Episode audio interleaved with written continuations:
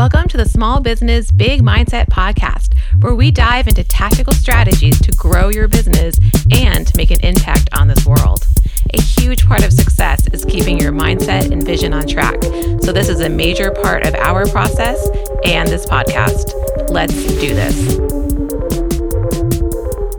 Hey, Erin here. Welcome back to the Small Business Big Mindset Podcast. Hope your day is going well. Today is podcast recording day, so we have been in the studio most of the day batch processing these recordings.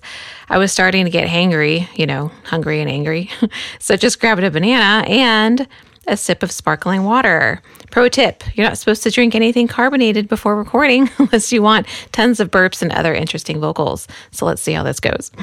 Okay, this week we asked the question What does mindset have to do with creating content that attracts your ideal clients? I'll ask another one What would you do to succeed if you knew you could not fail? The hardest thing is usually the thing you should be going after. You have to be resilient and able to continue building what you believe is the next big thing. Things you build will often not succeed, but ultimately those losses will add up to a win based on what you've learned. From the moment we launch something, whether it's a product or a new service, we want it to be perfect, let's admit it. So perfect that it typically doesn't even get launched because it never lives up to our expectations. We're constantly tinkering with it, editing it, making it better. We might assume something is a failure, even when we've only just started. You guys, you have to be willing to suck at the beginning. You have to get better gradually. I love the thought that whatever we do or create today, it's the worst it will ever be. we will continue to nurture and improve it. Failure is something that is inevitable in business and in life, but somehow we seem better equipped to deal with it in day to day life. We start dealing with it the moment we learn how to walk, because failing is an essential part of the learning process. You have to fail again and again. And you have to fall again and again until you've learned how to walk. Giving up is clearly not an option. We should bear in mind that business success works in the same way. Failing is part of the process of getting good and mastering something. Making mistakes and dealing with your failures, just see it as part of your job as an entrepreneur. When something doesn't work, change it. Test, experiment, learn. The classic definition of insanity is doing the same thing over and over again, expecting a different result. A sort of de- departure to writing down your goals is to write down your fears. Identify if your limiting beliefs are true. Reading the list of fears that you've written down will show you how limiting fears can be and how they are based on very little in reality.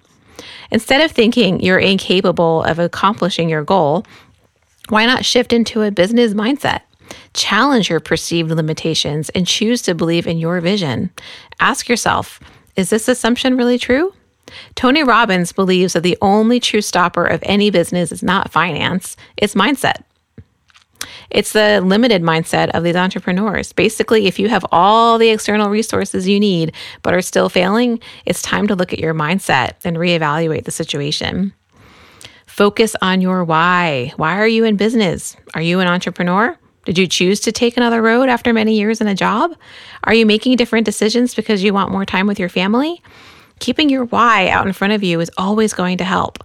Sometimes when we forget this, for whatever we want to do, our mindset suffers.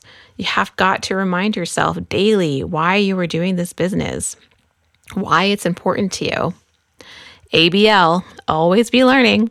School is never out for the pro, you guys. There is so much information out there online as well as in magazines and books. I consider my car to be a rolling university. I'm constantly consuming content that will be beneficial to growing my mindset and my business. Develop daily practices.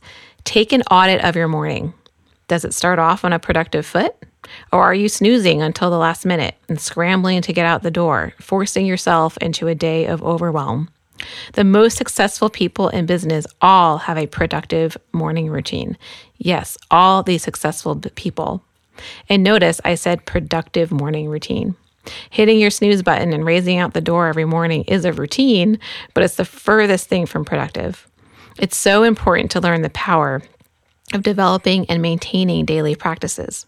I re- recently started waking up 45 minutes early. I read the book the book Miracle Morning years ago, and I just recently started to implement some of the suggestions. Why do I get up 45 minutes early? Because I'm working my way up to waking up an hour early. Do what works for you, baby steps. In those 45 minutes, I make my tea and get some work done before the craziness of the day begins. It's amazing. Perhaps start your day out with a quick workout or meditation. Maybe start a gratitude journal. Write down five things you are grateful for and your top 10 goals. Or maybe just sit in sweet, sweet silence with your mug of coffee or tea.